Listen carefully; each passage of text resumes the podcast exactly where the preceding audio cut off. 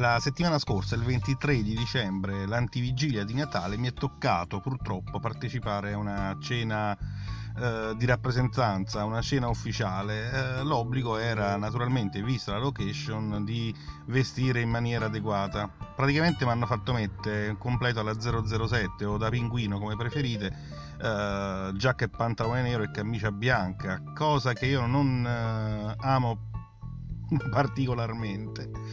Uh, per rompicoglioni, perché io rompicoglioni quando ci stanno certi personaggi, mi presento con una bella cravatta gialla della Walt Disney con i cagnolini della carica dei 101. Ma aspettavo mi fermassero all'ingresso schifati, invece mi fanno accomodare tranquillamente perché alla fine era richiesta la cravatta e quella uh, è una cravatta.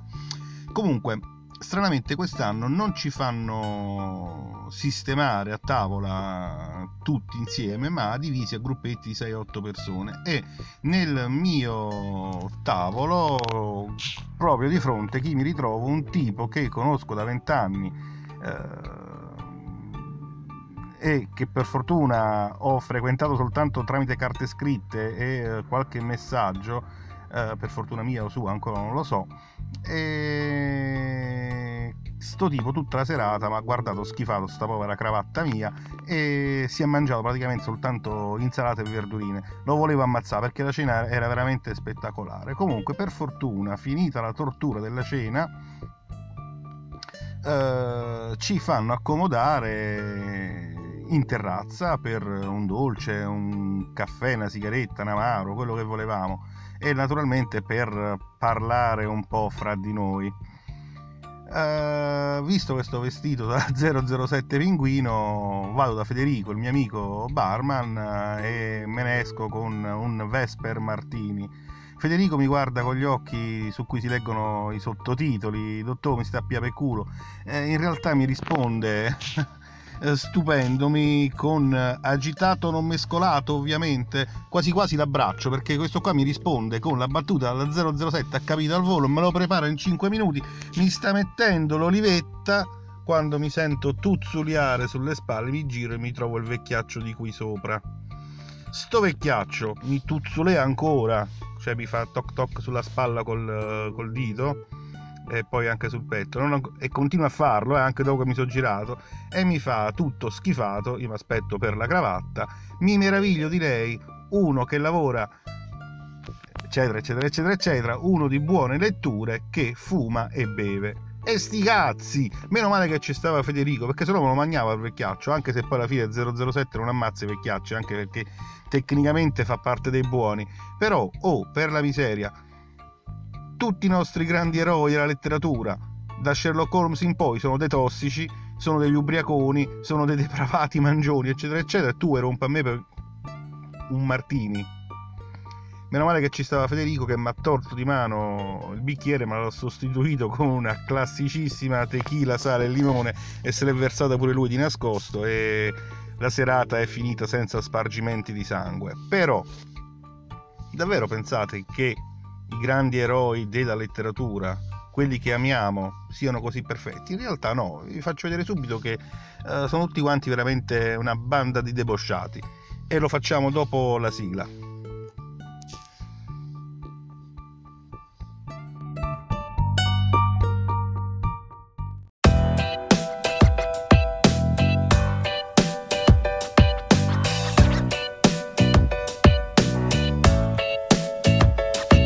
Punto fermo. Podcast di libri, cinema e curiosità. Benvenuti a questa nuova puntata e buon ascolto.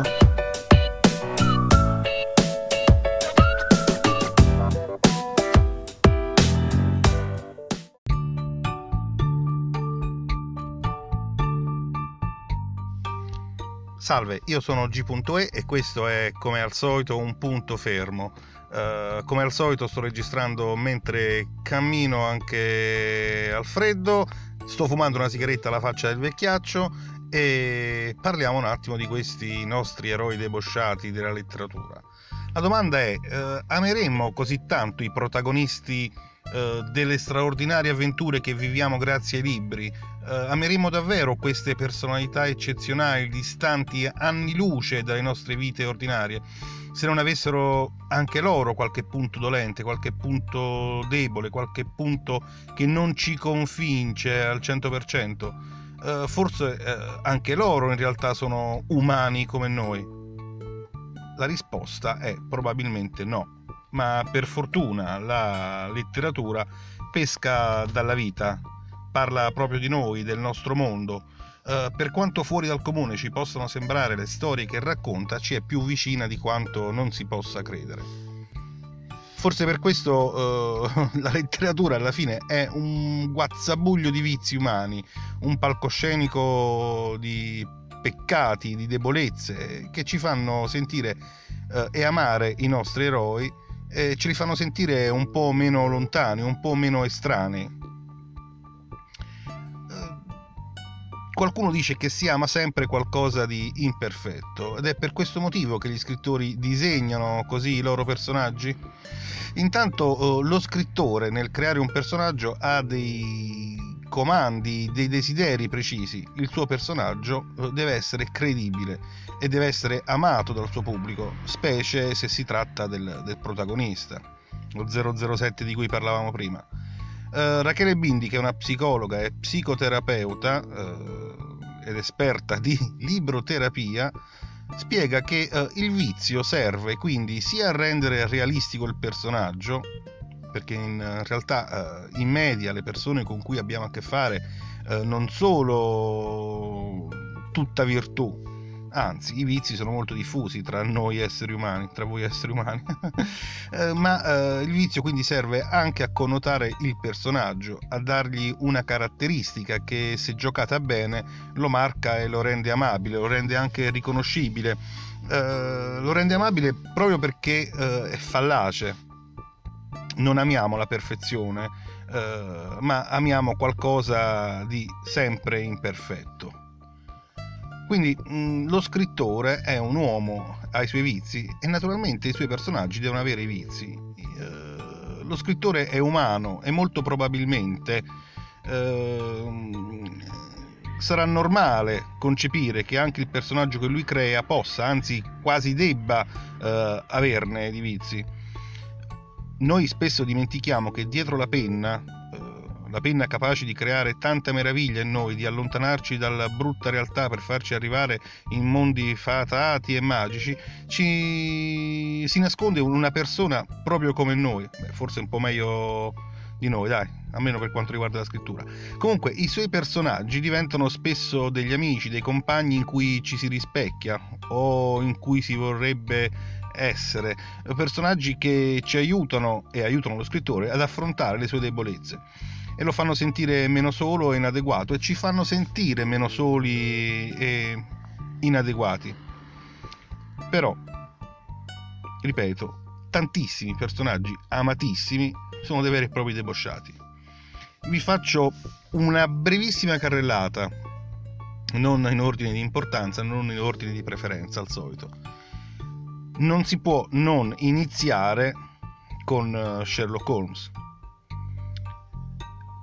I più tormentati, naturalmente, tra i personaggi sono i protagonisti di un genere che da sempre esplora eh, i lati più oscuri della società, il genere poliziesco, il thriller, il giallo, il noir. Fin eh, dai primi albori del giallo, con eh, Edgar Allan Poe e Arthur Conan Doyle, i personaggi eh, hanno qualcosa di malato, di morboso, proprio a partire dal più famoso dei detective della storia della letteratura, Sherlock Holmes.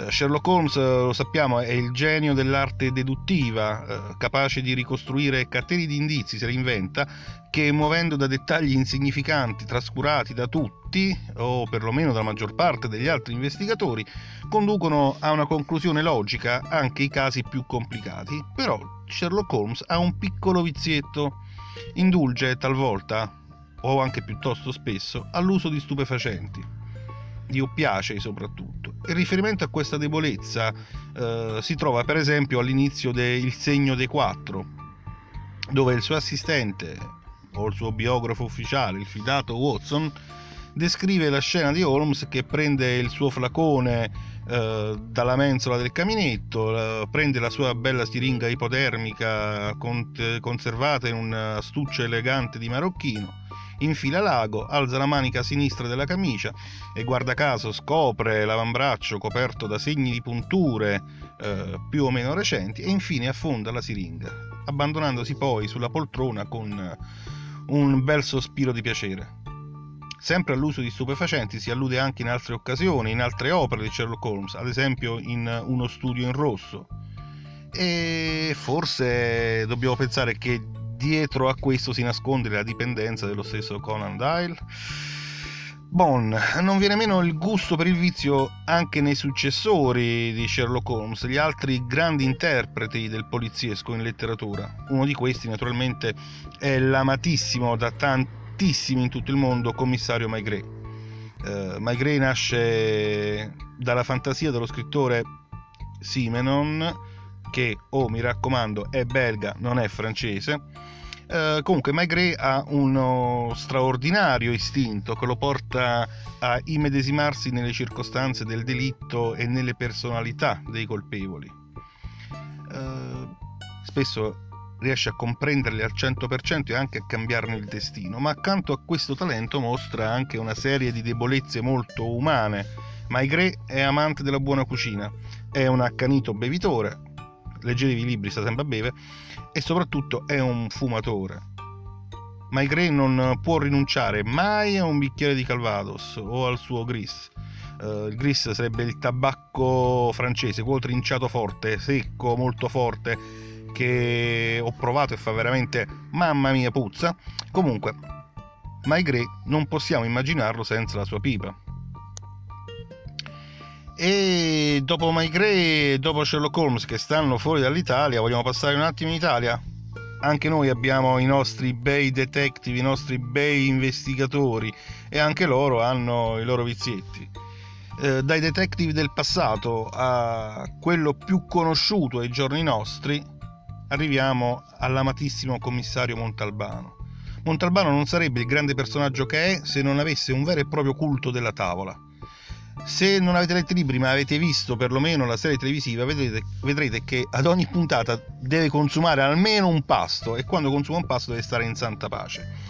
Uh, I suoi pasti sono un rito con tutti i crismi, da consumarsi soprattutto in religioso silenzio. Se magna non se parla, non vuole essere disturbato da nessuno. Peraltro è siciliano e uh, da buon siciliano il suo piatto preferito è il pesce mangia tranquillamente sarde e beccafico, triglie fritte, arancini, pasta incaciata, pasta alla norma, caponatina, sta sempre a mangià.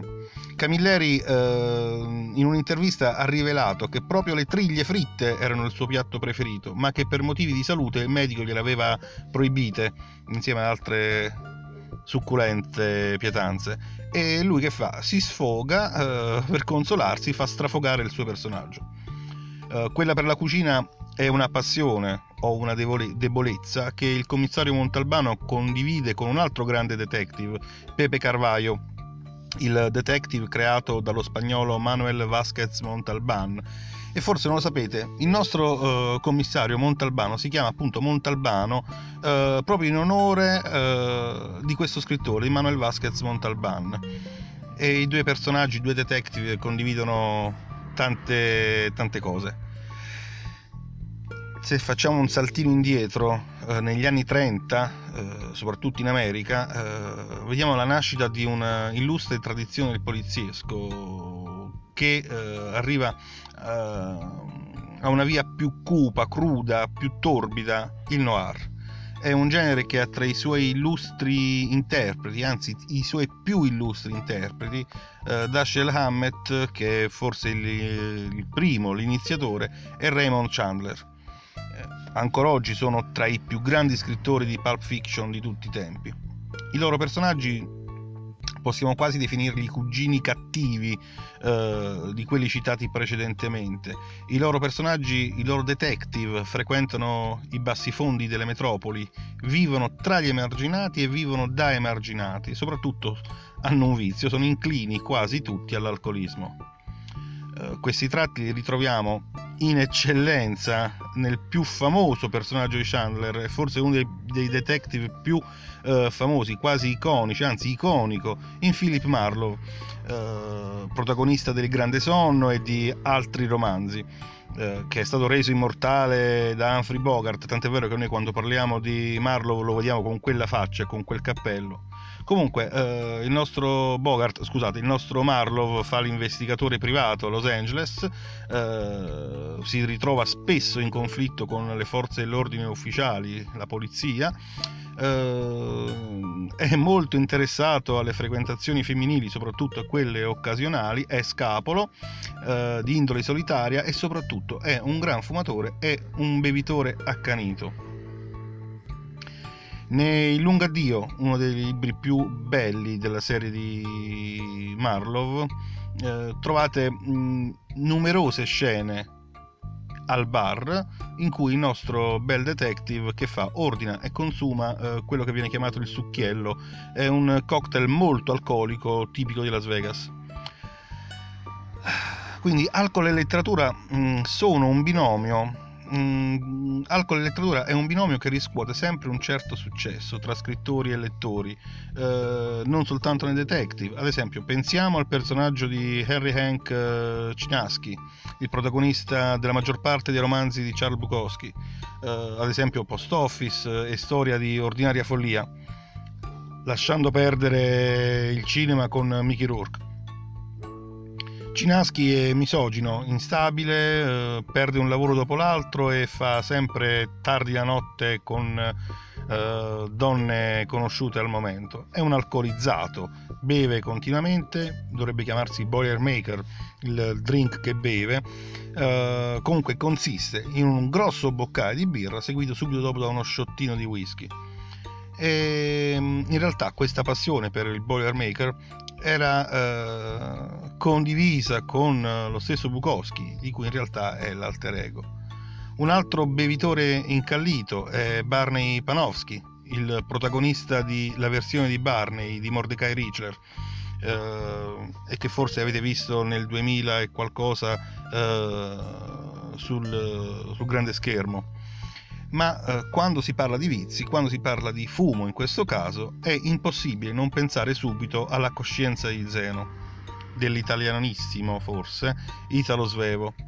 Uh, il vizio del fumo, o meglio ancora, il tentativo di smettere di fumare, è uno dei nodi tematici principali del racconto uh, di Zeno Cosino. Eh, nel suo diario, redatto sul consiglio dello psicanalista, forse psicanalista, non si capisce, eh, il dottor S. Ehm, praticamente questo libro viene scritto quasi come vendetta contro il suo ex paziente che ha abbandonato la terapia. Zeno si rivolge al terapista e inizia a tenere il suo diario per ricostruire l'origine e risolvere il senso di inettitudine e inadeguatezza che lo tormenta e tutto questo si manifesta anche in maniera emblematica nella sua incapacità di dare un taglio al vizio del fumo. Ma perché devi smettere, figlio mio, fino a quando non muori? Vabbè, abbiamo parlato di tossici, ubriaconi e fumatori. Abbiamo parlato anche dell'inclinazione alla buona tavola del nostro bel Camilleri, del commissario Montalbano, ma eh, ricordiamo che non è l'unico ad avere il vizio della gola.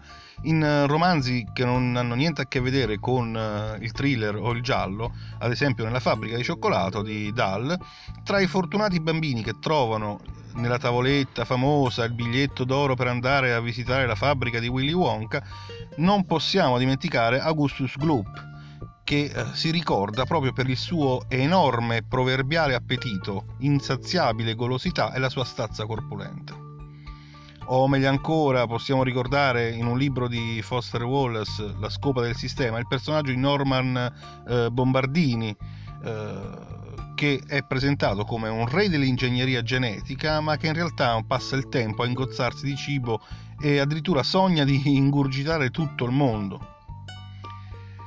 Quando si parla di vizi, infine, eh, non possiamo non citare quello forse un po' più pericoloso di quelli precedenti, più dannoso, eh, non possiamo non citare il vizio del gioco, il vero e proprio demone che tormenta Alexei Ivanovich, il giocatore di Dostoevsky, precettore presso una famiglia di una città che guarda caso si chiama Rowlettenberg, Rowlettenburg anzi, eh, arriverà a giocare fino a sacrificare praticamente tutto, i soldi, l'amore e quasi la vita.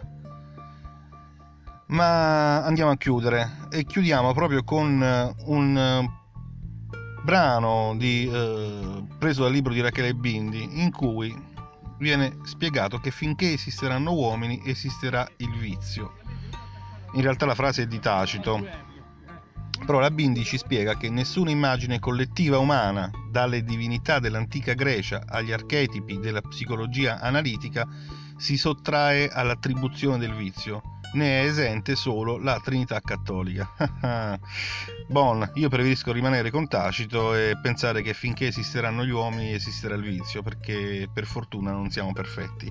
E riaccendo la mia sigaretta che si è spenta e alla faccia del vecchiaccio stasera mi bevo anche qualche superalcolico. Alla prossima, ciao ciao!